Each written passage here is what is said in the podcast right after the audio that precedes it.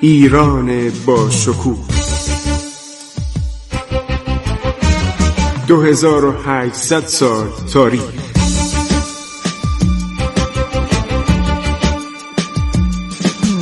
عبور از تاریخ.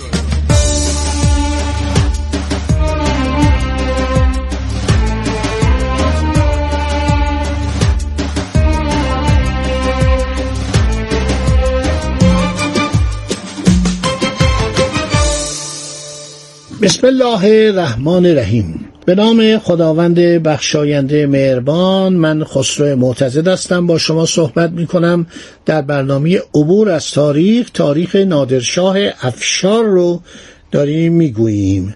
خب دوستان عزیز با سلام و عرض ادب و احترام مجدد به حضورتون گفته شده در کتاب عالم نادری که در سال 1099 زوجه مکرمه امام قلی بک پدر نادر بار حمل گرفته. بعد از نه ماه و نه روز و نه ساعت فرزندی به او کرامت فرمود.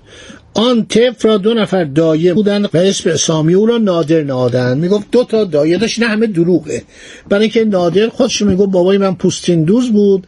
ما زیر چادر به دنیا آمدیم. اینا خب یه مقداری تملق و چاپلوسی همیشه در ایران بوده. میشتن برای سلسله نسب همروار می‌کنن درست می‌کنن آماده می‌کنن.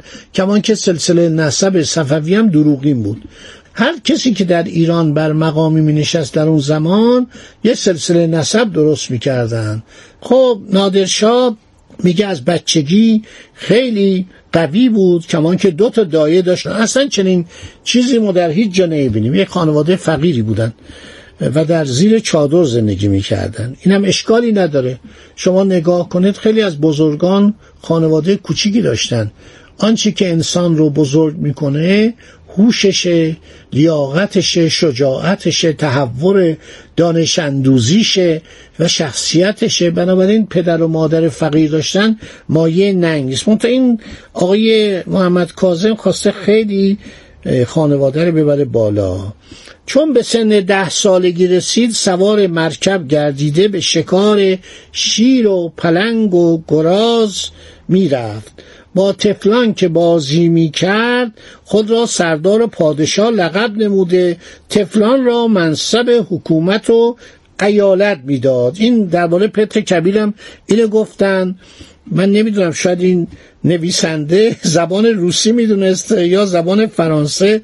زندگی پتر کبیر رو که از بچگی چون پتر کبیر قبل از نادر بوده. طرح جنگ و جدل ما بین اطفال و همسران خود یعنی همبازی های خود میانداخت. هرگاه یکی از آنها فائق بر دیگری آمدی قبا و کلاه خود را در عوض خلعت به او دادی. مکرر اوقات برهنه به خانه برمیگشت که تمام رخود خود را بخشید. اینا همه افسانه است. اصلا تو اون ایل این صحبت ها نبوده اسکندر این نبوده که باباش فیلیپ باشه دور هم جمع بشن بچه ها کشتی بگیرن. اینا به نظر من مقداری این به اصطلاح اون حالت چاپلوسیش که کتاب های ما رو کتاب های تاریخ ما رو از واقعه از وقایع واقعی و از تاریخ و حقیقت دور می‌کنه.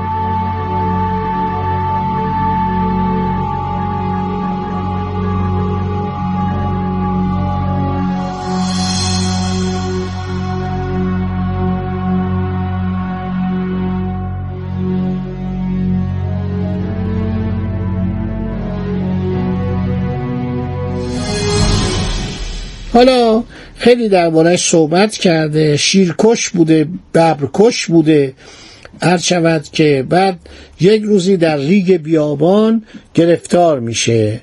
دنبال یک گور خری بوده. این بهرام گور هم دنبال این کارا بود. پادشاه ساسانی که می‌دانید در کویر لود گم شد و هرگز به دست نیامد. و نمی‌دونم کویر لود اصلا باطلاق نداره. بلفرزم باطلاق داشته باشی یا طوفان شن بیاد بالاخره اینطور نیست که یک پادشاه گم بشه. من فکر کنم اینو سرشو زیر آب کردن. چون بهرام گور در طول دوران 20 ساله سلطنتش خیلی آدم رعیت نوازی بود. با مردم خیلی می جوشید یا آدم کاملا به اصطلاح مردمی بود و رجال و بزرگان ویسپوهران یعنی اون خانواده هفتگانه اشرافی و همینطور بزرگان یعنی بزرگان. چرا میگم و؟ برای اینکه ایرانی ها و داشتن ب نداشتن. بزرگان به عربیه بعدا به زبان فارسی اضافه شد. اینها از این خوششون نمی اومد می‌رفت می‌رفت دختر گازو رو می‌گرفت و اینا رو به زنی خواست ازدواج کرد. هر شود که لباس فورا دستور لباس سلطنتی آوردن و بعد بر سر اینا چادر کشیدن مردم اینا رو نبیدن میگن این خانواده سلطنتی اینا بوده این. تاریخش تو شاهنامه بخونید مشکوی عرض شود سلطان وارد به اصطلاح حرم سلطان می‌شدن. دختر گازو رو می‌گرفت دختر دهقان می‌گرفت. آدمی بود خیلی مردمی خیلی خوشگذران خیلی شوخ خیلی اهل عرض که دست و دلبازی اینو بردن کشتنش.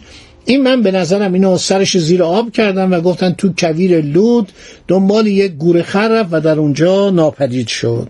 حالا ایشون هم آقای نادر موقعی که جوان بوده ریگ بیابان چون کوره حدادان یعنی تنور آهنگری. در جوش و باد سموم از وزیدن چون رد در خروش. میگه هر چی اسبتاق به این گوره خر نرسید و دیگه اسبم مرد اسبم سقط شد از خستگی.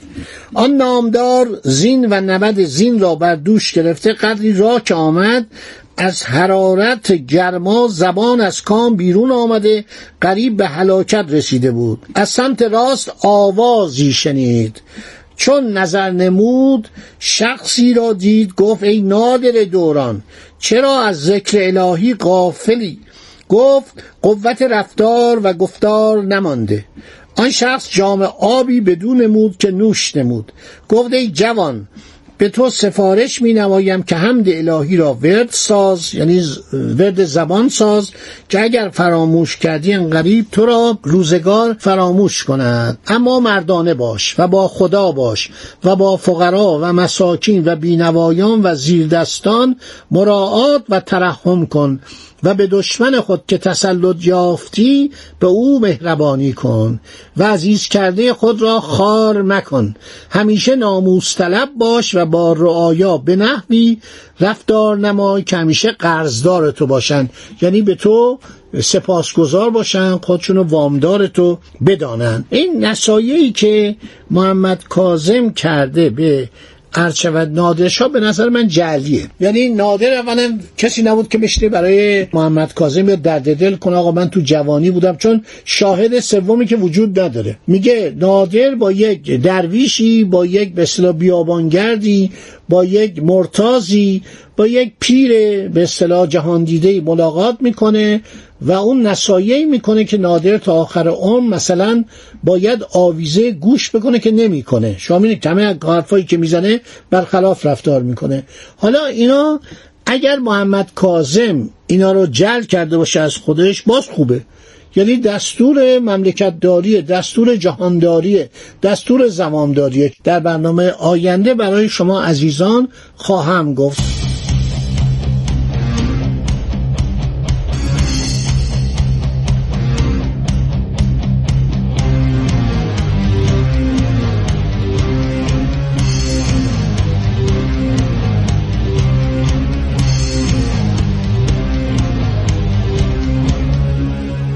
خیلی مطالب جالبی هستش و این محمد کاظم آدم هوشمندی بوده. چون هم پدرش و هم خودش در سلک دیوانیان بودن یعنی در زمره اهل دولت بودن. حالا من نمی‌دونم این کتاب و وقتی نوشته نادر دیده اینو یا نه. این تا آخر نادر باش بوده. تا سال 1160 که نادر کشته میشه این کنار نادرشاه بوده.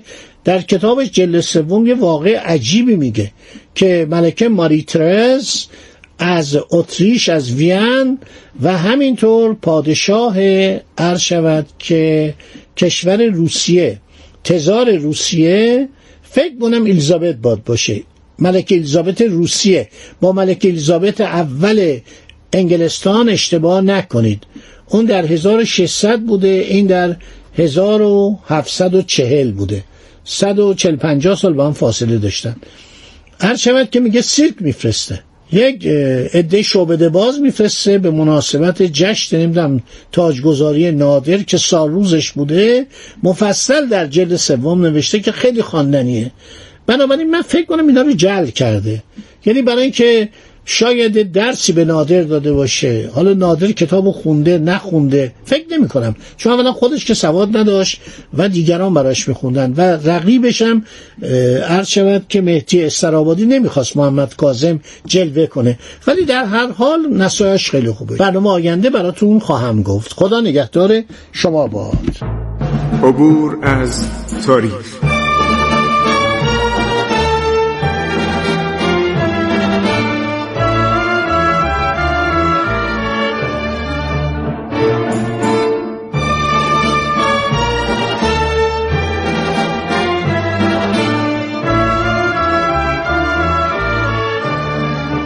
ایران با شکوه. 2800 سال تاریخ. سرگذشت ایران ما به روایت خسرو معتزد.